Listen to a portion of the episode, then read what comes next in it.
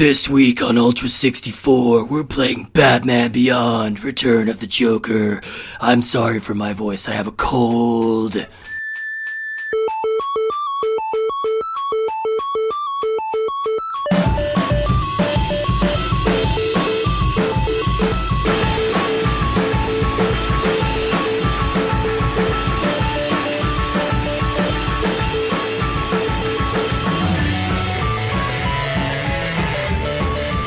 Welcome to Welcome to Ultra 64. Uh, we are the internet's comprehensive Nintendo 64 podcast. My name is Steve Bentley. I'm Steve Siskowski. We are joined today uh, by actor, comedian, podcaster, and certified Bat fan Jared Galante. Welcome, Jared. Hi, welcome. Welcome to me. Welcome, welcome to to welcome to, yourself. you. Welcome to myself. Yes. Welcome, Jared. Hey, How did- thanks for coming. What did you have to go through to get certified as a Bat fan? Was it like a, an application Um, process, or you have to take a written test, or You know what? It actually just seeped up on me because I was born a Marvel fan for oh sure. shit? And I just somebody gave me the Dark Knight, uh, the the trade, Hmm. uh, the Dark Knight Returns, the Frank Miller, you know, the the epic story. Oh yes. and that is what started me on my Batman. Uh, f- I wouldn't say fanatic. No, I guess fanaticism. I do. Okay, I have a pug Mm-hmm. uh, whose name is Batman. I have, uh, as you've seen on my cell phone, I have a Batman cell phone case. Um, I have two bat tattoos, although they're not like Batman, but they're definitely bats. You And call you're- them, you're- do you call them Batus? Bats- now I do. Your daughter's names are Bruce and Wayne. Well, Yeah. oh well, uh, oh, oh, my, Uh-oh. my, Oh, shit. My youngest, uh, her middle name is Harley after. oh, Harley perfect. Quinn. Yeah. Stella okay. See, I Harley. was just making a dumb joke. That's No, amazing. But um, I I do call my right bicep Bruce and my left one Wayne, and in the middle they make Batman. Oh, very Yeah. nice. Had Very nice. Bicep. Yes, yes. the other one, I was like, you will, yeah, I did, I did think it, but I didn't go. I'm sure we'll end up there. We usually do. By the we end usually of the do by the end of it. Usually it's me, so I'm glad it was Woody breaking the ice on this one this time. So, uh, as you may have inferred, we're talking about Batman this week. Uh, Batman Beyond Return of the Joker is the game that we're playing, the one and only appearance of Batman on the Nintendo 64. And uh, I, I don't know, I feel like Batman might be the biggest individual topic we've tried to tackle so far. I feel like Batman's too big for us, like as as a concept. Yeah, We're just, we're just three lowly men. How can we Yes, we- possibly hope to? How can we scale the scope? mountain that is Batman? no, yes. the Dark Knight is uh, is kind of untouchable. It's yeah. it's too big of a topic to do justice to in a goofy ass Nintendo podcast.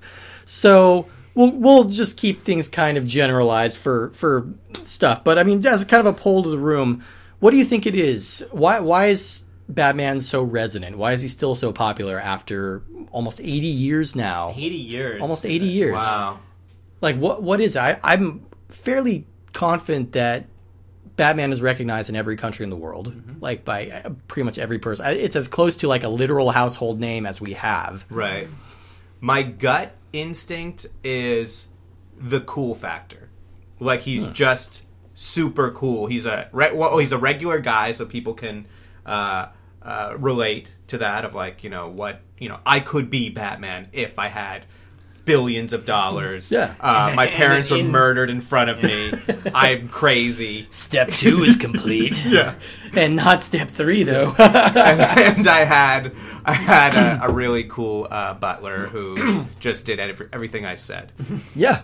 Um, and I think also like in the comic verse at the time, you had Batman and you had Superman, and it was definitely like a, a choice. You know, like are you a Superman person or are you a Batman person? You know? Yeah, Batman's more of a god, while, or I'm sorry, uh, Superman's more of a god, while Batman's more of a man. So it's easier to relate. I think there's an element of wish fulfillment in Batman as Oh, well. totally. Yeah. because yeah, it it is like, oh man, this this is everybody who believes themselves to be a good person wants to be Batman because he is this really outsized kind of ridiculous idea of what justice should be. If you had unlimited resources and unlimited physical and mental capabilities, you could solve crime in this way. right. You know, and also then they kind of modified it a little bit. They made it a little dark and brooding so it doesn't feel quite so silly, but if you think about it for even a second, it's incredibly silly. Well, it can go either way, right? It's uh, there's definitely been Batman has gone like the history of Batman has gone through weird arcs Oh, yeah. where there was like that super campy '70s show Yeah, where yeah. they're like, "This is what Batman is," and then mm-hmm. they tried to bring that back in some of the '90s movies. Like mm-hmm. the Tim Burton one was a little in the middle, but mm-hmm. then there was like the Joel Schumacher ones that were just like super. Of which we do not speak. Well, well. Speaking of, of like from the comic side, which is where I started, because I'm a, I'm definitely a certified comic nerd. Mm. But um, he, yeah, he did. He started out super cheesy. I mean, early Batman stuff is is hilariously cheesy, Yeah. like super pun oriented, and and yet all those villains were there, like the Joker and the Mad Hatter and Scarecrow. But it wasn't until I think what they would call in comics the Bronze Age, which was like probably 80s, 80s and yeah, 90s, 80s, yeah. 90s. And that's when this writer Denny O'Neil took over, and that's the guy who actually started to make him the Dark Knight and all Right. that stuff. And that's when, and then it just amplified the cool factor of like, Oh, yeah. man, like It's hard to look back on it now, but when you were talking about the Dark Knight Returns, the the Frank Miller comic, but Mm-hmm. like we think we look back on that and think, yeah, that's the way Batman's always been for all of our lives, pretty much. But uh, he was not that. He was like this very silly character all the way up until that. When when Frank Miller came out with that book, he was very kind of a radical take on the character, and now it's just the standard th- how we understand Batman. But I feel like there's sort of a backlash. We're at sort of a backlash time where, um, you know, there's the Zack Snyder movies and these DC movies that most people just hate. Yeah. yes, because hate they're it. super dark and just Batman is so unpleasant. Um, Yeah. and I feel like like the Lego Batman movie was delightful. Yeah, and it's that was sort of a pushback to like, hey, like Batman can be fun and and goofy. So I I don't know, maybe they'll sort of arc back a little bit. I'm wondering, like, I don't know if you, y'all have watched Justice League yet, but like, there are some very clunky attempts to introduce some levity into the DC universe, uh, which don't land, but they're trying. I haven't and seen any of the movies in the new in the DC they universe. they just released the trailer for Shazam, which is coming out next fall Which or ne- next like- spring. It looks so fun. And it looks. Yeah. Oh, I'm a huge Shazam fan. Uh, n- another side note: I have. what on- about a Kazam Yeah, fan? Kazam. I'm not a Kazam Okay. fan. No, but tattooed on my back, I have Black Adam, which is the uh, anti Shazam. He's like the bad Shazam Tattooed on my back, I have Shaq. as Kazam. Yeah, yeah. I call it my Shaq back. I'm looking at it right now. It's awesome. It's Oh. it, it's yeah. It's it's pretty. It takes up the whole back. Um, Speaking of, we should all put our shirts on. Yeah. like I'm getting uncomfortable. that's All true. right, I you guys just, go for it. I'm just an exhibitionist for people who can't see it, but I want them to know now. That's part of the thrill. That's the best like, way. I like to expose myself, but not have people notice. All my business calls, I'm naked, and uh, it's I know, and they'll never know. Um, I feel like these. So, Bat, we're specifically talking about Batman Beyond, which I feel like is originated as a TV show. Yeah. Mm-hmm. Um, and I feel like, and it sort of as an outgrow from Batman the Animated Series, which was mm-hmm. popular in what the early '90s. Yes. Yeah. Nine- And I mm-hmm. feel like Batman the Animated Series, I was a big, big fan of this show growing up. Oh, it's I fantastic. never had a lot of access to consistent television.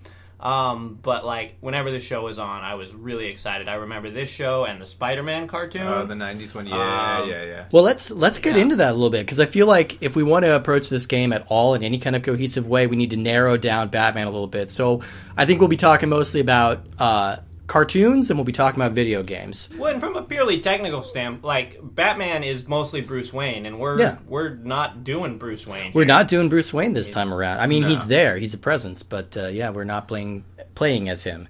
So yeah, let's talk about the animated series. Uh, that debuted in 1992 on the newly launched Fox Kids block of Saturday morning programming, and uh, it was kind of the brainchild of Bruce Timm and Eric Radomski, who are both like longtime comic book artists, and. and uh, and a lot of the credit for the tone of the show goes to Paul Dini, who was a writer and producer for a lot of different TV shows. And he's since branched out. He's pretty much like just in the Batman industry now because he does it so well. I think yeah, it, I think the show really hits a good balance of Yeah. the fun and the dark. Absolutely. Which is because it's still targeted for kids. It's not going to be like super duper gritty and violent. No, but, But it, it also doesn't shy away from like No. some mature themes. Like, No. it, and uh, they they bring in like a ridiculously overqualified voice cast to come in and do some work on there, and uh, it's got this really gorgeous kind of like throwback 1920s Art Deco style Art to it. Art Deco and the film noir. like, Yeah. completely.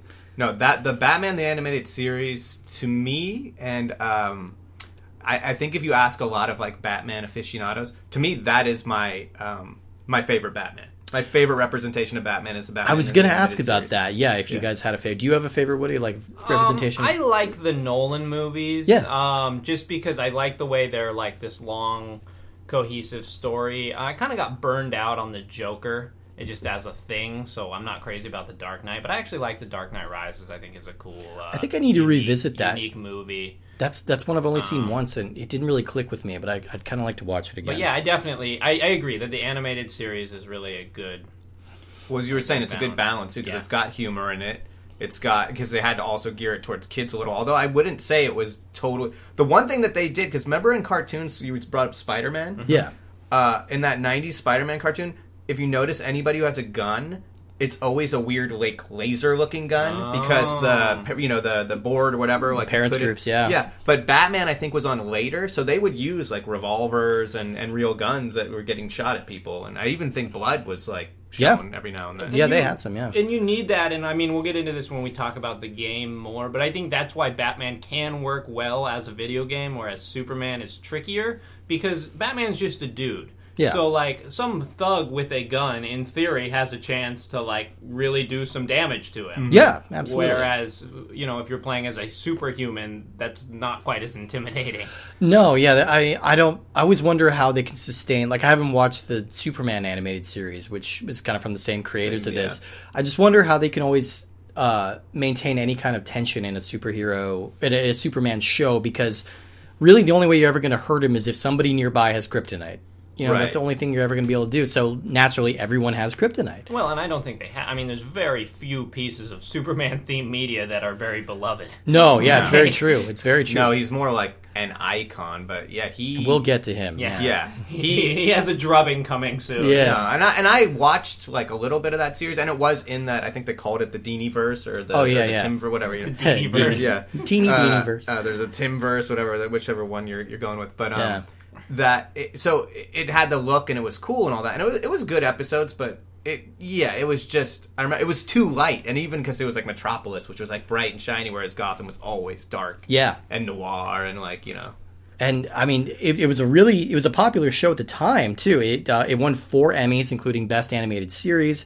It ran for three seasons with 85 episodes, and it spawned two uh, spin-off motion pictures: Mask of the Phantasm, which actually got a theatrical release and is fantastic, It's really good. and yeah. uh, Sub Zero, which uh, went dr- straight to video, but it's actually still really good. Like if you like Mister Freeze stuff. And that series too, um, not only introduced Harley Quinn, Mm-hmm. she came from the yeah. series, but it introduced. You brought up Mister Freeze. Yeah. his whole tragic background was not in the comics like that. He was just the Freeze guy. He was a free, yeah, guy with a freeze ray gun. Yeah, And they brought that whole like his dead wife thing like into a kids cartoon. And I, I forget who does his voice, but man, I love the Batman animated series Mm-hmm. Mr. Freeze voice. It's like kind of robotic and staccato, but still creepy. But there's still like It's better than Arnold Schwarzenegger. it's slightly better than Oh Arnold. Schwarzenegger. Yeah, I although mean- every time he says "chill," I literally I get those chills. Yeah. I get yeah, the chills. Yeah, So yeah, it's a great show. Uh, uh, TV Guide ranked Batman the Animated Series as number seven in the hundred greatest animated shows of all time, and spawned a few well-regarded spin-offs, including Superman the Animated Series, Unlimited Justice League, and what we're here to talk about today, Batman Beyond. So let's go into that because I've been watching a lot of Batman Beyond this week, and it's pretty great. Uh, it was a spin-off series that ran for three seasons from 1999 to 2001. Once again, this was Bruce Timm and Paul Dini creating it. Uh, so this one's set in the near future. So the very first scene of the very first episode, it's set in the year 2019, and uh, Batman foils a crime and has a heart attack and falls right. over because it's Bruce Wayne in his late 50s, and he just he has a heart attack. He can barely he barely walks out of there alive. And so he realizes he needs to retire the character or the the persona. the, the, the character he's been playing. character he's been playing, he's been My met- theater of Batman. He's been done. method acting in this whole time. Uh, so then it cuts to 20 years in the future, uh, in the late like 2030s, and uh, Batman's now, or Bruce Wayne's now a very old man, just kind of an old miser living in his house, and he meets up with Terry McGinnis, who's a high school student, uh, and his father is murdered in a sting operation for the Siebel Corporation. Their paths cross, and Terry becomes the new Batman. And he's got a new high tech rocket powered suit and uh, it's a really cool take on the series. It's it's got that kind of future Simpsons episode thing, you know, where you get to see what happens to everybody. Right. Like, uh, you know, oh, Otto owns a limo company, and the mayor's driving his limos, and Martin's a phantom living underneath the school, and you know, so it's got that kind of element to it. You catch up with some of the characters every now and then. Many of them have the died. Ventriloquist. Oh, I don't know about the ventriloquist. I haven't gotten to those yet. I love the ventriloquist. Yeah, Batman has great rogues. I love the villains of Batman. Well, I his guess we rogues forgot are to great touch that, but- because they're insane. Like they're actually they're all like OCD, like him. Yeah. insane about some quirk. yeah, absolutely. So they're really simple and basic. There's a really fun. I mean, I feel like l- latter day Batman. I feel like if you want to revive a silly older character from the Golden Age or from the Silver Age, you mm-hmm. just make them a serial killer. Oh, yeah. So Calendar Man used to be a guy just covered in calendar pages who just was always obsessed with dates. Now he's just a serial Now killer who target he makes Christmas themed murders or Groundhog Day themed murders or whatever he does. Which is, I think, my favorite Batman story, The Long Halloween. Where Oh, they, yeah. Where they introduced that aspect of Calendar Man being a serial killer. Absolutely, that's a great series. That and um, what am I thinking of? Hush. I Hush really, is I really like too. the Hush I angle. Yeah, that's Jim Lee, I believe, did that Yeah, one. Jim Lee Yeah. and who wrote it? Oh, Jeph Loeb, I think. Oh, Jeff. Lee. Okay, yeah. Yeah. back before he Before. sucked. Yeah. Um, yep, yes, exactly. yep. So, uh, I mean, Batman Beyond, it's it's very action oriented, and it's got a lot of this like butt rock metal that we're hearing in the game, except it's not the same theme. It's Because in the better. future, everything is butt rock metal. For everything, absolutely. Remember, even like in the '90s, or like every future movie would always be like they'd show the city with like some metropolis with like burning garbage cans, and it'd be like, like Yeah, everything I mean- was the crow. if you if you think back on it, it's like you know first hearing heavy metal rock music with like scra- turntable scratches. That that sounded like the future. I mean, 1998. You're like, oh shit, man, this is great. I'm going to listen to this for at least another three years. I think yeah, I think it's a smart uh, Batman Beyond is a smart like addition to the series because Yeah. you're you're still on a kids network, and so like you have your star now is what Terry McGinnis is 16 or something like that. Um, so you're able to get a more relatable star to the kids as opposed to like millionaire 40 year old playboy Bruce Wayne that Totally, like yeah. because Terry McGinnis has no sidekick, right? Or does, does No. he? No, No, he kind no of sidekick. what? Well, he's like the mentee to the mentor of Bruce Yeah. Wayne. Yeah. and it's yeah, it's always fun to have like a cool futuristic setting. And is is so is Terry McGinnis kind of been integrated into the DC universe now, Um, he I believe still- so. No, I believe I believe they have. 'Cause he has a spin-off comic, right? Is that I think still they going? did. Yeah, yeah. They they. Uh, I'm pretty sure they've integrated him like completely into the whatever you want to call the standard uh, DC universe. Although every what like two years they revamp everything. Sure. So Yeah, It's hard the hazard of comic book. DC Yeah. especially, like Marvel's been getting bad about that lately with like the constant reboots, but uh, uh, for a long time Marvel held out and they weren't doing that. And DC does it every two years or so. They just completely flush everything. Yeah, Marvel does the. Uh, all right, that was cool for 15 issues. Let's do a number one again. And you're like, no, I don't. We don't need to start over. Just Yeah, stop it. stop it. Whereas, yeah, DC's like, let's erase everything and start anew. And you're like, but I like that story. They're like, let's erase everything, and start anew. And then in two years, we'll bring it back, sort of. And you're like, I, I don't like you anymore. yeah. But Thanks, DC. every time. Uh, so we do have Kevin Conroy coming back in Batman Begin or Batman Beyond as Right. uh, Bruce Wayne, and he I think he's kind of the definitive Batman for a lot of people. I Yep. think he- his his vocal work is great, and I think this might be one of my favorite iterations of Bruce Wayne of just the character of Bruce Wayne, because we're seeing him. Uh, late 70s early 80s he's very very old and he's pretty decrepit and he's grouchy and he's mean and he's full of regrets Oh and yeah, full of unlike the sunny, fun Batman that we're so Yes. used to. the guy who's always coming up and giving people back rubs. Yeah. and But just it's the joking beautiful up the All reality of bat rubs. bat.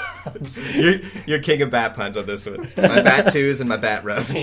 um, but that was what was cool though. It was like the reality of like, there's no way he gets a happy ending. Like Oh, no. he, No way. And he's like also like an old football player. Like he's all beat up and like He- you know yeah, has he- a heart attack. Like, he lives, but like he's outlived everybody for the most part. Like we see some villains. I watched the first season of Batman Beyond uh, this week, and we see some villains like um, Bane is still alive, but he's got really bad dementia and he's in a nursing home and like stuck in a wheelchair. Like he, he doesn't know what's going on. oh wow, I didn't know they went to the older villains like that. They too. do. Yeah, uh, Mis- cool. Mr. Freeze was just a severed head, like in a, Oh, like yes, it was I being kept that. alive. Yeah. they restored his body, and he was on the path to redemption. But then he slipped, and he went crazy, and then he was finally officially killed in a, uh explosion.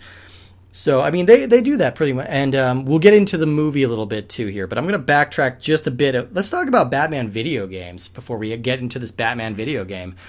Um, I think the history of Batman in video games is spotty at best. Sure. Let's say. I mean, I think Um, that's true for every superhero. it's Like, true. I feel like Batman's had a bit of a rougher go of it. I don't Uh, know. I mean, what? How many? There's not that many superheroes that have had consistent games put out, right? There's It's. Spider-Man, Him and Spider- Batman, Batman, and yeah. Spider-Man had a lot more. It's Spider-Man. I mean, we. I think we discovered that most Spider-Man games are actually pretty okay. Yeah, Right. I would say Spider-Man definitely is at the top of quality. Batman is mixed. Yeah, and Uh, Superman is consistently bad. Yeah. Yeah. Which is weird because you think mechanic wise, like designing a game, he's a fighter. Yeah, you So- think he would be the easiest? same. Like, Same with like X Men. Why are so many X Men games so terrible? I Like, remember getting so pumped because I, you know, it was the first like comic game I could get for Nintendo. The original Oh, yeah. Nintendo Yeah. the X Men game. Uh-huh. And I was like, I remember looking at the Nintendo Powers for like pictures of it, and then I saw how it played, and it was like what was like a top scroller. It was so. Oh yeah. I think it was an bad. LJN game. Yeah, so. it was. So was the so Wolverine. There was a. Wolverine one for NES as well. where Right. It's just garbage. Yeah. Yeah. LJN is monstrous.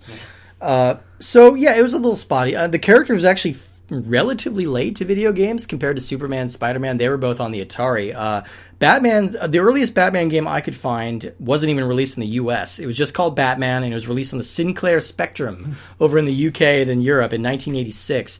And it was an isometric action adventure game, and the only example comparable to that that I can think of is Solstice for the NES, but that might be an obscure reference. I feel like there's got to be I, have played Solstice. Solstice is pretty cool.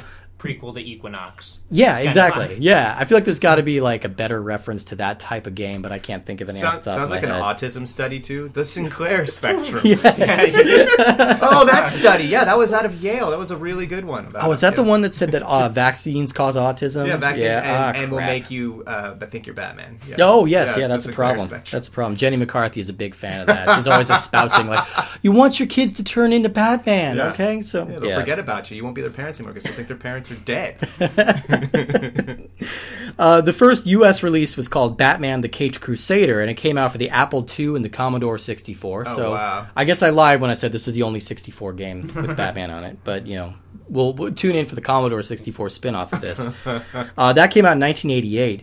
For most people, though, their earliest and often fondest Dark Knight video game experience came from Batman on the NES, which was a side-scrolling action platform game based on the Tim Burton movie from 1989 Uh, that's the first one I remember for sure. Yeah. and uh, I think that game is exceptional. That one's so much fun. I don't know. You, I have been ju- playing I game. just played it a couple days ago. I mean, it's it's rough. It's hard to it's hard to avoid damage. There's not I don't know. There's not quite enough that stands out as all that interesting. Oh. My, I mean, it's not bad, but it's by no means great. My favorite Batman game is one for Super Nintendo, which is actually based on the animated series. Adventures of Batman and Robin. Yeah. yeah, that one's great. That, that and I think that one really succeeds because there's a huge variety to the levels. Like the first level's in a funhouse against the Joker, and then you fight the Riddler, and it's in a maze. There's a pretty good like uh, 3D like racing segment in that too. Like a pretty good looking segment. and so I it think I remember really that, it really leans into um, the villains and having a variety of uh, uh, levels. Another one of my favorite. There's a Game Boy game just called. I think it's just called Batman. I think it was based on the movie. Uh-huh. Um, but the game is basically kind of feels like a Mega Man reskin, just a lot worse. So Okay. Batman is just walking around with a gun, and you just go and As predicting the future. You, just Famously shoot does, people, and I'm like, wait a second. There was one thing that you guys had to get right about Batman. Yeah. This is not a part of it. Maybe Okay? it's a throwback to like when the when the comic first came out. He had a gun. The first serial That's movies right. back in the 40s, he was packing a revolver. That's right. So maybe it's just a throwback. I saw a picture somebody posted on Instagram. There was like I threw like I follow these comic people and and they're uh, not only comic fans but they're uh, fans of weapons. Like Yeah. they're- collect gun and they're like check this out and it was this uh, like obviously very expensive modded uh, handgun with like Batman symbols all over it. I mean Oh, like shit. really well done. But I was just like. This is the most hypocritical like piece of weaponry I've ever seen. Yeah. I was like, Batman I, gun. I think I even put it. I'm like Batman. I'm like Bruce Wayne is rolling in his grave right now. If he Oh my this. god. So that that first Batman movie, the Tim Burton movie, spawned probably about half a dozen like pretty distinct games. Like every system got their own Batman the movie game, and they were all pretty different. Like they ranged from just like regular beat 'em ups to like there uh, there was a Japanese only TurboGrafx 16 game that was a Pac-Man ripoff. Oh, weird. So he just ran around in a maze collecting pellets. But I was actually kind of surprised to learn that the, the original NES Batman game was kind of mediocre reviews at the time, and you backing that up too. I'm just like, shit, maybe I maybe I'm misremembering it. think I just you are. remember I remember the mm. wall jump mechanic just the being wall so jump fun. super cool. Yeah. and like I just I enjoyed it. It was really crisp and had great music, and I don't know, I liked it a lot. But I, I'm a sucker for Sunsoft games too. Mm-hmm. I just really like Sunsoft. Sunsoft did make good games. Yeah. They all, and then there was a sequel to that game. Yeah. the NES game, which is Called called, Return of the Joker. Batman: Return of the Yeah. Joker. Oh, that's Which funny. Is uh, so I, but this game that we played today really has very little in common with that game. I mean, so for, for the next decade after that NES game came out, we were pretty much treated to an endless series of mediocre to terrible side-scrolling beat 'em up games. And they were either extremely simplistic and boring, like the Batman Returns game, or they were ludicrously obtuse and overcomplicated, like the Batman Forever game. Oh my gosh. Which I hate so much. Oh my gosh, yeah, it's like a Mortal Kombat reskin, but it just the controls are so awkward. and You have so many weird abilities. Yeah. and my favorite thing about that game is the uh, guys you fight in Arkham Asylum. They're just like their name is Greg or Yeah. like Doug, but they so when you punch someone, it shows their name, but they they put Mad in front of them. So he's like Mad Greg and Mad Doug. well, I mean, they're crazy. They're, They're mad. crazy, yeah. That's how it works. Once you get admitted, hello, my name is Mad Greg. Mad, just- I Mad Doug's rap career is going to really take off once they change the name of the Gotham currency to Doug's. I just think it's just got the beautiful Mad Doug. that the, the, the, the writer of the game or whoever the concept person was was like, you know what? These are these games. These they're individuals here. You know, they're not just inmate one. That's Greg, and now he and that's Mad Greg. That was Yes. a weird thing that they did in beat 'em up games for a while. I don't know what started that trend. Is when you would punch an enemy, it would show you their health and their name under Right. it. I think it was a Final Fight thing, and then it mm-hmm. was weird because they would have. You would fight like three of the same character, and they all, all be named the same thing. and you're like, in my head, I- originally like you're creating this fake illusion that they're actually different people, but when they all have the same name, you're like, how is this working? And It's they all- undermining it, yeah. Yeah. I mean, yeah, maybe it's just a coincidence. Like they all showed up to the henchman recruitment office, just like, "Hey, what's your name? Oh, I'm I'm Greg. Oh, what? You're Greg? I'm Greg." They only Holy had shit. so many names on the slot, like be a part of the gang, but they only had ten slots, so like the, everyone had to have the same name if they wanted to fit in one of those. Slots. All right, you can be in my gang, but you all must change your names. So says the mighty Greg. yeah, it's ridiculous. But I've, maybe it was like parents groups trying to get us to empathize with the victims of our violence or something, you know, so we wouldn't be more inclined to go out and beat people up on the streets or throw trash cans or eat floor turkeys. Well, I used to always joke. I'd always be like, "Man, I want to play a video game one time," or like, uh, and this is like way before uh, like Xbox One games and all that stuff. But I was like, where where they have like you kill somebody in the like you're the hero and you kill someone in the game, and then somebody goes like that. Like I have a family. Like like why did you do that? Like I have a kid. You know, they just go into a full like monologue about, and you just like feel guilty. And then cut two years later, I was playing. I think it was Arkham Asylum Yeah.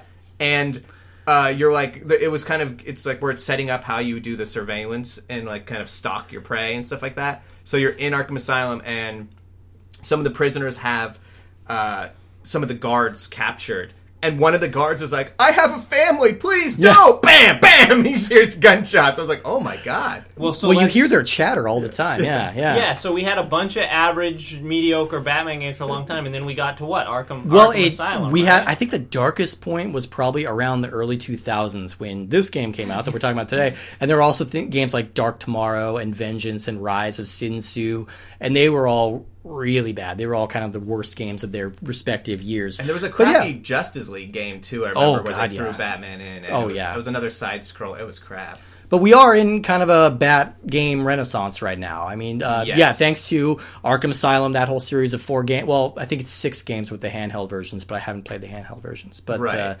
we were talking about our favorite iterations of Batman. I decided Arkham Asylum is my favorite iteration of Batman because I think it's the best of both worlds. I think we have the grittiness and the darkness and the maturity of the Christopher Nolan, Mm-hmm. plus we have the voice cast and the personality and kind of the spirit of the animated series that was brilliant that and then that. you're matching it with this really fantastic gameplay. It's kind of it's a little bit of combat, it's a little bit of exploration. There's a lot of really cool like puzzle solving.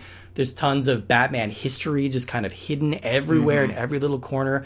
It feels like a very loving tribute to the character, and they're all just exceptionally fun to play. I'm replaying Arkham Knight right now for like the third I, time. I'm playing it for my first time right now. Oh, really? Oh, I, awesome. I was I'm I can't say enough good things about the Arkham series. Like Oh, yeah. Arkham Asylum I played endlessly, and then uh, Arkham City I played like uh, crazy. I, and then I what was the one that was not like they didn't make it by Rocksteady, but it Oh, kind uh, Origins. Origins, Yeah. which I thought was really cool. It was good. Yeah, it was I like fine. Yeah, I, I was missing Kevin Conroy and Mark so Hamill. which but, one uh, should I play? I have only played a little bit of them, but I Asylum. Asylum. I think Asylum, Asylum. Because that's fine. especially you, I think you have more of an aversion to open world games. I. Arkham and, Asylum's uh, perfect. Asylum's tight. It's it's clean. It's so much. You're fun. on like an island, and you go to a building to building, and and it feels very confined, and it's Okay, that yeah, that is what I want because that is the thing that's kept me away from that series. Is like I don't want to run around and try to find the Joker's clues like strewn about the whole. I mean, that's that's just- in there, but uh, I think in the first game it's optional. The problem I have with Arkham Knight is that all the Riddler trophies are mandatory if you want to beat the game. So you should know that going into it now. I You're don't going to need to get all of them. the mechanics of the Batmobile are already kind of frustrating to me. But but, but I, it's fun. I think like the it's fun. Batmobile a lot. I do think they lean on it too much. Yeah. Uh, you have to use it to solve like every puzzle and do everything in that Mm-hmm. game. And it controls fine and it functions well and it's cool, but a little too much. Right. What um I think that they nailed with that series is how Batman fights and making it so much fun. It feels so smooth and It's so, so, fluid. smooth with that Yeah. reactionary. Was it like B or whatever, where So, it just goes to the next guy? Does Batman fight by repeatedly kicking his opponents in the shin? what would make you say that? I, I don't. Well, I don't. Does he? Is he able to jump kick or unable to jump kick?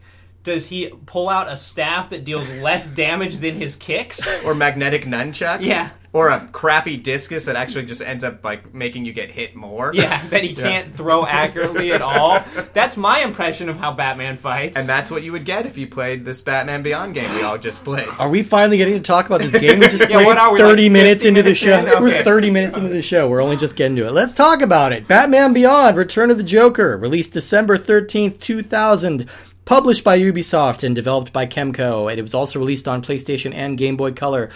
Kemco is a uh, prolific Japanese gaming developer. They've been chugging along since the late 80s. Uh, they were most active on the NES. They had games like uh, Bugs Bunny's Birthday Blowout, Deja Vu, Shadowgate, and Ghost Lion, which has my favorite piece of box art ever. It's just like a woman in uh, aerobics spandex, like kneeling next to a. Uh, it's a tiger. It's a white tiger. It's not even a ghost lion. False it's like a white tiger, and she's just kneeling. She's got her headband, her sweatband on, and everything. It's rad. what is Ghost Ty Lion? I don't remember. I, can't even conceive of what that game would be. Like, It's- are you play as a lion and like you get killed by poachers? And you have to like avenge your death as a ghost lion. It's- it's And- the- no, no, you like possess poachers and then like jump out from one to the It's other. It's actually more cerebral. You just haunt them. You know, you just kind of creep around and then like, but you have to like, not get seen, which you never do because you're a ghost. Right. Yeah. So yeah, it's a. You have to get them yeah. to change their ways by like haunting things nearby them. And at the end of the game, you meet your partner, the Darkness, and then oh twist, we're turning into a Michael Douglas movie.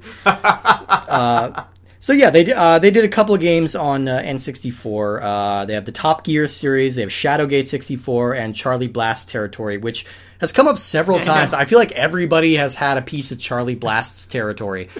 so we'll get to that one eventually. Uh, so they stuck with Batman for one more game, uh, the GameCube game. Batman Dark Tomorrow, generally regarded as the worst Oh. game in the entire franchise. and it had so much potential because they went to all the kind of like like C list. Like I think ventriloquist was in it, Yeah. and um, like Zaz, Mr. Zaz, and all. Oh, that stuff. yeah, yeah. yeah, yeah, and yeah, that game just completely shit the bed. Oh, it was bad. Yeah, I really like to reference Mr. Zazaz to people and just have them look at me like, Is it pronounced with the two Z's, or is it Z- is it Zaz or is it Zazaz? oh, I I pronounce it Zazaz. Okay. If you're not going to Yeah. pronounce it Zazaz, what's I the mean, it's a point? little Tomato, Zazazzier. tomato. Yeah, Yeah. yeah. Zaz is Zaz. Let's Zaz call is the whole thing. Wait, off. so is he Mr. Tomato or is he Mr. Tomato? I'm confused. It's to Mr. Tomato. He's toma- Tomato Zazaz. That's Yeah. his full name. He's Italian. Mr. Tomato Zaz. Tomato Zazaz. That's uh, his pasta sauce brand. His pizzas are great. Yeah. Hey, So- add some Zazaz to your pizza. It's, not delivery. It's Mr. Tomato Zaz pizza. Who are you, scarred serial killer? Yeah, what are you doing with my oven? every every delivery he makes a new mark.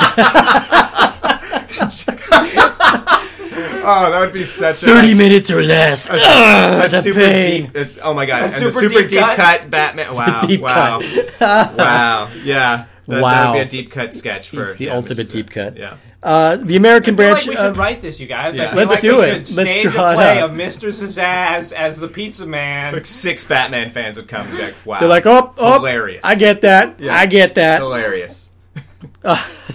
So Kemco, the American branch of that company, was shut down in 2007, but the Japanese branch is still going strong, making weird Japanese games for a weird Japanese audience. Really? Yes, I don't know what they play For anymore. like platforms over in Japan? Or? Yeah, yeah, yeah. Okay. And they they did release like a re-release of all their like Deja Vu and Shadowgate and all their kind of point and click like adventure games like Ah. that. They they did a re-release of that on the PS4 recently, but uh, Did they have? Did they make the game Uninvited for NES? Do you know? Did, is I think they did. Yeah, I that think game, did. I remember my brother owned that game, and so I played it when I was kind of young. And it's like a horror game equivalent of Shadowgate. And that game scared the hell out of me. There's a scene where like this lady in a Southern Belle uh, Southern Belle appears, and you just see her from behind. And then as you walk past her, she turns around and is a skeleton. Oh and my the God. last thing is like she starts ripping your flesh apart, and then it's like you are dead. And I'm like, hmm, this I don't know about this game. Uh, can I have the amazing. light on tonight, Mom? Yeah. this I mean this is way off topic, but I just learned today about a movie called Uninvited from 1988, and it's about a demonic cat that is a house cat that is killing people on a yacht because that's where you bring your cats. Yeah, yeah. And uh, apparently, there's a great like special effects scene with like an evil gremlin crawling out of a very realistic looking cat mouth and then stalking. I want to watch this movie now. it sounds amazing. It sounds so stupid. Okay, so um, this game, Batman Beyond, it is based on the straight to video movie of the same name. The film was intended for theatrical release, uh, but uh, where'd I go? I lost my notes. Oh my god. But it was intended for theatrical release. only release it in New Zealand. That's Yeah. where I was going with it. Uh, it- but uh, On and it two was screens in New Zealand. it was gonna have a PG-13 rating uh, for some of the more violent content in there, but then Columbine happened. Uh, don't you feel bad for snort yeah. laughing now? you knew I was going with that. Oh, oh, whoa, whoa. oh, oh, shit. They said concubine. I think concubines are hilarious. Those are hilarious every time. Uh, Farewell, my concubine. Laugh riot of 1993. Uh, so, in the wake of the Columbine shootings, uh, because there is a key subplot in the movie about a young child using a gun to kill somebody, uh, and there was a lot of pressure from those aforementioned parents groups who ruin everything. Uh, the film was cut down to less uh, by more than 15 minutes, and that put it under 75 minutes, which is the threshold for theatrical releases. So it had to go direct to video. It came out in October of 2000 uh, right near the end of the show's third and final season. And uh, later, there was a director's cut made available on DVD that restored those extra minutes, but that's not the version I watched. I did watch this movie; it's on Amazon. Um, so, as one might expect, the premise of the movie finds Terry McGinnis battling a recently returned Joker. Spoilers right in the title: The Joker returns. Well, the Joker must be like a million years old, right? Or like, I'm how's he sure some old? Joker gas kept him young and spry. to to be fair, I mean, a lot of the plot is about that. It's about like, okay, there's no way he's alive. We saw him die 30 years ago. He's dead, but uh, so they're they're going into how he's back, and uh, it's actually pretty good movie. Uh, I enjoyed it. Uh, it's it's got some really great animation. It's got better than average writing, and uh, there's a good amount of time spent with original Bruce Wayne Batman. So a lot of it feels like an extension of the animated series. Are we? Where would you rank it on your Steve's list of cartoon movies you've been forced to watch because of this podcast? Would you do you like it more or less than Rugrats in Paris? I'm gonna say more than Rugrats in Paris. Okay. Somehow, Tommy Pickles. uh. I don't know if I'd say the same for this game, but No. I don't know. I don't know where this one's going to land. So well, I know where this one's going to land. so, uh, this game was meant to be released alongside the movie, but it missed that deadline by more than a month. Um, all right, so this the gameplay. This is a pretty standard beat 'em up. It's a Final Fight style, walk down a hallway and punch people style game. And Oh, if maybe like- if you're a noob, you punch people. Oh, Or us yeah, pro no. players, we discovered the secret. You Yeah. kick. Yeah. You kick. The secret of this game is kicking dudes in the shin. Yeah, a, Kicking- like a lot. A lot. It's ridiculous how much more powerful your kicks are than anything else in this game. Like a ki- kicking somebody, you kick a standard enemy, they're dead in two moves. You punch a standard enemy, it's like eight moves, Uh-huh. and if you use any of your weapons, it's like fifty to sixty moves. And there's no rhyme or reason to the villains. It's just, like, I mean, some of them are straight from the cartoon, like part of that Joker game, the Jokers, Jokers with a Z, with a yeah. Z. And then, but then you just have like, uh, obviously like some kind of clown themed villains. But then like, uh, bo- there was like a bull man, and then there was like a wolf boy and a Yeah. snake guy, and uh, yeah, Yeah. and, and they're all they're all in the movie. It's like kind of a knockoff. There's like we didn't get to them in the game, but there's an identical set of twins, both named Dee Dee and both voiced by Melissa Joan Hart. Right. And uh, they dress like clowns and they punch people. There's a Scarecrow ripoff voiced by Michael Rosenbaum from Smallville, doing a Christopher Walken impression. Henry Rollins does a voice of the Big Lug. But just yeah, just to be clear, there's no. I, this game did this game have any voices? It No. No right? Voices. No voices in the game. And uh, musically, there's just one lick uh, of butt metal rock that is not from the movie or the TV show, but it just plays ad nauseum. and it sounds like like it actually does like not like oh like it sounds like a hardcore like like old school porno like it's like bam out bam bam out bam yeah yeah, it's over and over and over, and so you better like it. I hope you do because you I have love to it get it's used gonna to be my new cell phone ring Oh, excellent! Yeah. Who has ringtones anymore? exactly yeah We all just vibrate because we That's want the sweet, sweet, sensual sensation of something in our pocket going here. Yeah, so the first level, uh, you are where you're at some. They the Jokers have broken into some research facility. Mm-hmm. yeah, you're And foiling a burglary. so you need to walk from left to right and go in elevators. and lots of shin kicking through Yep. that And Uh, the second level is exactly the same. except you're in Wayne Tower Wayne Industries But it looks suspiciously but it looks similar. a lot the same yeah And the third level is where you go to Arkham Asylum, and it starts really turning to shit because it starts requiring you to do some platforming. And Oh. uh, platforming is terrible in this game because your jump button is mapped to your R trigger, which is never uh, intuitive or Very easy bizarre. to use. And there's definitely a delay on the play control, so you'll be walking forward and try to jump, and then your guy will just fall off. I thought Jared just sucked at this game, but like, I mean, I'm like, he Jared, might. give me that He control. might give me the controller And then I definitely did the same thing. Oh, you right. get the dad to his son let me do it yeah, yeah. I gave you some responsibility and you can't fix you can't change a tire go step aside But I yes, once the jumping is very non-functional. It No. does not work the way you want it to. And it's that old school feeling of like, oh, I'm gonna have to keep doing this until like I, I'm gonna fall a lot, and then I'm gonna have to just keep getting to one point.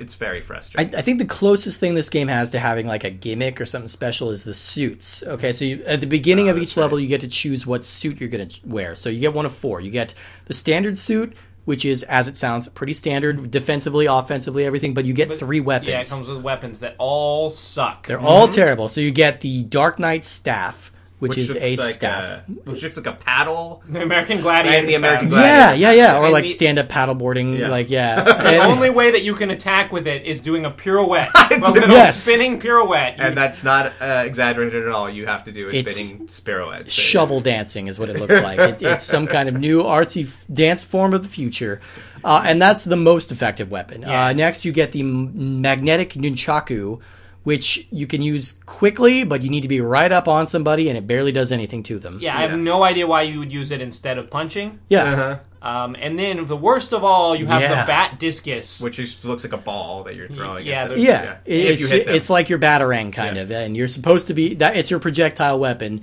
but it is beyond useless. It's, Batman beyond useless. it's really hard to aim, and it does like no damage. So pretty much the only thing worthwhile, even more than punching, is shin kicking. oh yeah, Yeah. It's so it's yeah, your other suits you have a defensive suit that has shields and just results in you taking less damage when you get hit. slightly um, less. Yeah, not even. Sig- And- it- I don't even think it's significantly. And you've got just these big clunky looking shields on both your arms, so you're like double Captain America. There's a offensive suit. They I don't know. They all feel kind of the same. And then there's a nimble suit which allows you to double jump and glide. Though I never figured out how the gliding works. the glide never really came into effect for us. From what I was reading, like there's only one part in the entire game where you need to use the glide. Oh, Um, so you know it's good to have that as a whole option. So you can There's also no grappling hooks in this game. no grappling No. hooks What at all. What the fuck is the point of a Batman game without grappling hooks? they are really missing the point of the show. Okay, because here's two things that they do in every single episode of the show. One, he uses his rocket powered shoes to fly. Okay, so he does that a lot. It's really cool and fun. Two, he uses his uh, stealth suit to turn invisible. Doesn't happen here. I thought that was happening, but it's just like you blinking from taking damage. So And yeah, and the environments are all inside and super lame. I mean, this is a game set in the future. I want to see flying cars and like neon Yeah. lights, and so it's just to be like decrepit Arkham Asylum, Mm-hmm. research lab. It's not exciting. yeah, you get slightly different textures, but it's always going to be gray hallway. Uh, and I mean, I don't know. I guess it's like functional enough in the sense that like if I move close to something and press the kick button, I'm gonna kick it and I'm gonna hit him. Yeah, it's just it's just boring. It's unbelievably boring. Yeah, Yeah. We we actually stopped at that Arkham level because we we had enough. We got the gist. yeah. Yeah. Well, I mean, it was boring up to that point. It was mostly, just, and then it became frustrating. Yeah. Yeah. Once we were like, oh, now we need to restart from the beginning of the level. No. We also discovered there's a weird like stealth crouching mode. Like if you tap the L trigger, then it locks you into crouching. Like Which we means th- you just walk sneakily. Yeah, but you don't need to sneak on anybody. There's, no there's no- stealth element of this game. That's so right. There's no hiding. You're just out in the open. you're not hiding. You're not trying to get through tiny grates or anything. You're just there's no point to having a crouch button in this. Batman's well-known power of getting through tiny grates. Yeah, that's ninety percent of the Arkham games. I'm just saying, but you know, either way, it's like it's not an element in this game at all. Uh, I mean, I feel like we came to this game with a little bit of baggage because this is generally regarded as one of the worst games on the N64. Um, I've And got I'll some. I've got right some now, reviews here. We've played games that are worse than this. I will This say is- that too. I'll say that too, They, but- they they haven't quite had the deep cuts. I feel like this has the name recognition. Mm-hmm. You know, when you're playing with Batman, you have potential to. You, it seems like you have like the baseline of doing something competent. You're Yeah. like Batman. He punches people. Yeah, right. and, and so it's more of a disappointment when it's so terrible. But like anyway, it's, what what it's are the definitely a lower tier Batman game, Yeah. but I think yeah, I've played worse on this. But um, so some of the reviews at the time, EGM, which was my go-to uh, for video game reviews, they gave it the very rare one out of ten, uh, which almost never happened. It got an F on Game Revolution, sixteen percent from N64 magazine, and even uh, Nintendo Power, which is typically very fawning of every game that comes out, gave it a five out of ten. Which Nintendo Power readers will know that's a kiss of death. Anything less than a seven is like Wow. okay, this game is shit. Um, Screen Rant, uh, I found an article where they were listing the worst uh, games on the system overall. They named number two, just behind Superman. Damn. And overall, it has an abysmal 24% on Metacritic. So one thing that's super weird is when you look up stuff on Wikipedia, why are whoever writing the Wikipedia entry receptions, like Mm-hmm. with the reception category, why do they always so kind in their phrasing? They're always like Mixed. reception to this game was partially mixed. Yes. Was generally negative and it's like a bunch of twos. My friend And, like- Kevin liked it. and you're like, who is writing on here to defend to defend this? And they're like, reception for the Game Boy one was decidedly better, and it's like I was a four. s- I was gonna say like, that actually. Like, it, yeah, the Game Boy version got pretty okay ratings. So if you're gonna play this game at all, play it on Game Boy. That's I the guess. one thing about video game etiquette is you can't like bash reviews. That's the one thing you have to be kind about, about receptions. Everything you can say the game sucks later on, but but the reception, oh, you have to be kind. You know, Yeah, the we're all struggling out here. You know, Preceding just trying to put out paragraph was just an entire sentence about how uh, women shouldn't be allowed to play video games and like no one should be allowed But to the write. Yeah, Yeah, it's just But I have always reception was that, mixed.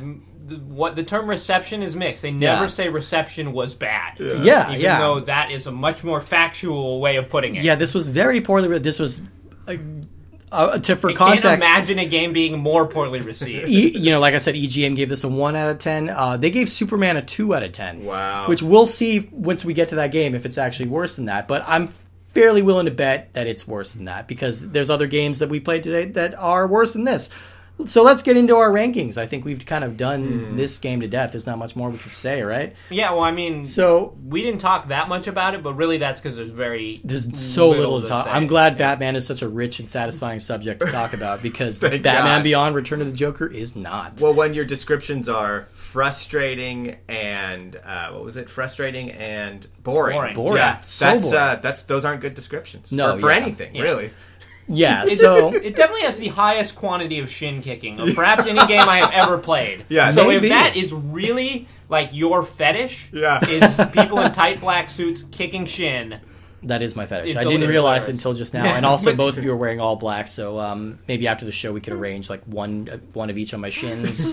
Kick Shin, me in shin, the shin, shin kicking circle. Batman. Be my end table in the dark. Anyway, Uh, um, sure, so I'll- yeah, each week we rank all the games that we played, and uh, this week I'm gonna go first, All right. and I'm gonna give this the coveted 69 spot, which Yes. I think By the time we're done with this list, 69 will be upper percentile, but right now it's really low. Uh, so that puts it between penny racers and super bowling, uh, but still better than all four NFL quarterback club games, better than Vigilante 8-2, better than Transformers, and way better than Dual Heroes, my bottom of the barrel Yeah. game right now. Hey, good for you, Batman Beyond. So you're coming up in the world. You're due for a critical reevaluation. Uh, as the Once you start digging into every game on a system, you realize how many games are due for a critical reevaluation. Because mostly the very bottom crap, no one ever thinks about. no, no, that's the thing. Yeah, who, who who's talking about dual heroes or tattooing that on their body anywhere?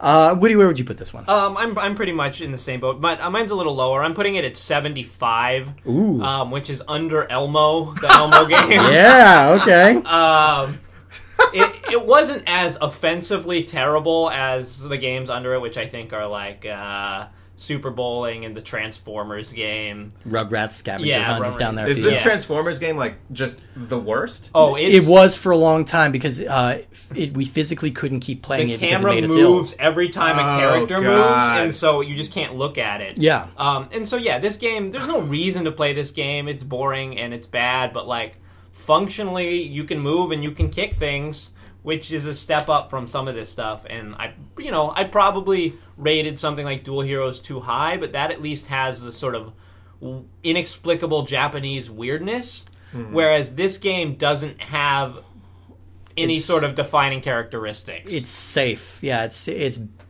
baseline competent, but it's safe and boring and dull. and, really, competent is pretty generous. competent is very very those- generous. Very Yeah. very generous. Um, so I mean, Jared, you have one game on this list. So this is your favorite game? Uh, this is my favorite game, and I hate it the most. well. Oh, excellent. Yeah. Okay. I will say though, if you're a huge Batman Beyond fan, like you're just fanatical, you still don't need to play this video game. Just No. watch the series, and you'll be happy. And I will say I'm I've, I'm grateful to this game for giving me the impetus to watch the show and the movie. I liked those a lot. I'll probably keep going on the show. I'll probably dig back into animated series and watch some more of that because it's been a I didn't while. realize it was only uh, three seasons of animated series. That makes it a pretty doable. yeah, seem like I mean it's we watch. 85 episodes, That's- but it's still yeah, they're huge seasons. It's still uh, yeah pretty limited. Um, so yes, uh, that's the show this week. Uh, we actually have one letter this week that I'm going to dig up here and read if I can get it into, into my phone. Dear Stephen Woody, will you guys please talk about Mr. Zazaz? He is my favorite Batman character. I have this pizza joke. It's going to. It's hilarious. Oh my god! I just I, I'm fleshing out the sketch a little more. He's got a pizza cutter, and that's what he's doing. with Oh, his- yes. He's not. It's not a knife or anything. He's just like, oh, mamma like- mia. They're like, "Will you take the tip?" And he's like, "No." And then he just takes out the pizza cutter and just slices and. and Paid is my only reward. Come back again to Arkham Pizza. All right. So uh, this letter comes from Kyle Berg. Hello again, Kyle. Um, the, uh, so this is in reference to uh, the NHL breakaway episode when we were asking people to write in with the craziest thing they've done to impress a girl. So this is Kyle's story about that. The craziest thing I did for a girl. Hopefully, I can compete with your guys' hockey story. You can. My hockey story was boring. Uh, when I turned the fresh young age of 21, I fulfilled a personal dream of mine to go to Japan through my college's student exchange program for a year. It was a pretty scary experience as I was the only one from my college that took that chance. I was flying solo. Despite that, I survived the first semester and made a pretty good group of friends. Sadly, as the first semester came to a close, one of my closest friends was heading back home. I remember talking to him near the end and him being very pushy about his friend. He'd say things like, You would really like her, and your humor reminds me a lot of hers. I didn't make much of it at the time. The second semester started. I remember the day I met her. She was with another friend of mine and just checking out the campus. At first, I didn't make much of her. She was just an ordinary girl. Oh, that's mean. Uh, but even after the first chat, I felt a level of connection, and slowly that connection grew more and more. After a month or two, after after a month, the two of us were inseparable, cracking jokes and visiting each other's rooms at nights. As I played with her on the DS on the bed, and she watched some sitcoms. I hope that's not a euphemism for anything. Well, it's all in quotes. The Oh yes, play with her DS DS. on the bed. Watch some sitcoms. Cheers, baby. uh, but like most things, the second semester came around and it was my time to leave. Uh, it was a painful goodbye that I didn't want to make. She said, "You look like your dog died" in a joking way. I laughed, but it wasn't funny to me. So we stayed in contact through Skype and other means, but month after month we grew more, grew more distant. So I made a bold choice. I went was going to visit her all the way in Melbourne, Australia. I never planned a trip like this before, with the trip to Japan being the only other trip I ever soloed, and the college set everything up for that. I talked to her and my fam- I talked to her and my family about it, and everyone seemed fine with it. The trip plan was to fly to Melbourne and I just stay at her place and we just make up stuff to do. It was the most ill planned trip I've ever been a part of, but it worked. And for two weeks, I enjoyed fish and chips, the beautiful beaches, and just being with her. Just watching sitcoms, again with the sitcoms, you perverts, uh, and joking like we did before. A perfect trip, that is, till I had to go back to the airport, and the receptionist told me that my flight back home was the day before. so I had what felt like a panic attack and worrying about how to get home. As she talked to the receptionist and got me on the flight home in three days while letting me stay at her place for a few more days. So, as you can tell, I made it back home in one piece. As for me and her, our lives unfortunately moved apart, but despite that, she's still one of my greatest friends, and I would never sacrifice the time we had together. Signed, Kyle Berg. Thank you for the story, Kyle. That's very Sweet nice. story. I'm sorry we made fun of your sexual proclivities. with- I'm not. No, not at all. Nah. You write into the show, I'm going to make fun of you. It's true. I mean, I feel like that's the that's the compact. Um, we I have thought his with our story was going to be like I, I, I. What would he start out with? I wanted to like fulfill a fantasy. I turned 21. I thought it was just going to be like I walked into a bar and purchased an alcoholic beverage, drank it, showed my ID, and walked out. Into the nearest available porno theater. It was amazing. 21, you guys. I thought his story was going to be when she looked at him like his dog died. I thought he was going to kill his dog in order to like.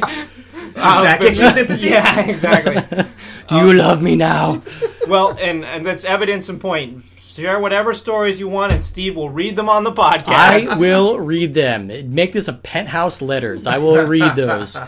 Uh, so thank you, everybody. Uh, Jared, thank you so much for being on the show. We're My really great to pleasure. have Thanks you. Um, where can people uh, see you, listen to you, experience you? Um, well, Experience Jared. yeah. If you're in if you're in the Bellingham area, you can always see me at the Upfront uh, Improv stage. There, I do shows pretty much every weekend. Um, and uh, I have a podcast with two friends um, who uh, in from Los Angeles. When I that- which Yeah, you're on it right from. now, I'm on it right now. yeah, this is the podcast. Uh, but uh, yeah, I did a podcast. It's called uh, The Real Short Box. We just talk about comic books and pop culture and stuff like that. Although it's getting really hard to do when you're in another state. So It's a problem. yeah. Yeah. So, but uh, there's plenty of those to go check out, and uh, yeah. And then if you just see me around town, just say, "Hey, you know, what's Say, up?" "Hey, what's What up?" Jared. is the real short box? I mean, like, what is that? Well, well, here's the funny thing. So, when comic, you you put your you have your long boxes and your short boxes. Sure, to we store wanted comics. to, yeah, we wanted to call it the short box, and then we found out because there's a billion podcasts that there is one called the short box. So we pulled what they did with the remember the Ghostbusters cartoon. Oh yeah, it became the real, the real Ghostbusters, because there was that weird show called the Ghostbusters, but had nothing to from do like with the '60s. Yeah, yeah, with like uh, fucking Tim Conway or Yeah. something like that. Yeah, Even yeah. though the real Ghostbusters was about Ghostbusters, I don't know. Anyway, so we said we'll just be the real short box because we didn't want to change our logo. We're like, we can just add real, and that's how the real short. Box. And your came. logo is a ghost, like giving the peace sign, like stuck inside a no symbol. exactly. So there's no problems with the copyright. no, it, it totally works out fine. You're good. You're good. Well, excellent. Well, thank you so much. We hope to have you back and talk about more, more nerdy shit in the I would future. love to. I'd love to. Uh, next week's episode is a big one. Oh man, this is one of the best-selling games on the system. I'm and I'm not joking again. This is actually a big one. We are playing Donkey Kong 64. oh, that is. It's a huge one. He's the The leader biggest, of the right? bunch. Yeah. You It's- know him well, and he's Christ. finally back Fine. with No, to kick some tail. I'm gonna shoot you, and it's gonna hurt. DK Donkey Kong. Jesus Christ! Expect DK. so much more of this next week. Donkey Kong is here. Tune in for all of that. Thank you, everybody. Uh, I'm gonna just shoot my grappling hook and zip on out into the night. Where are the drums? Sorry.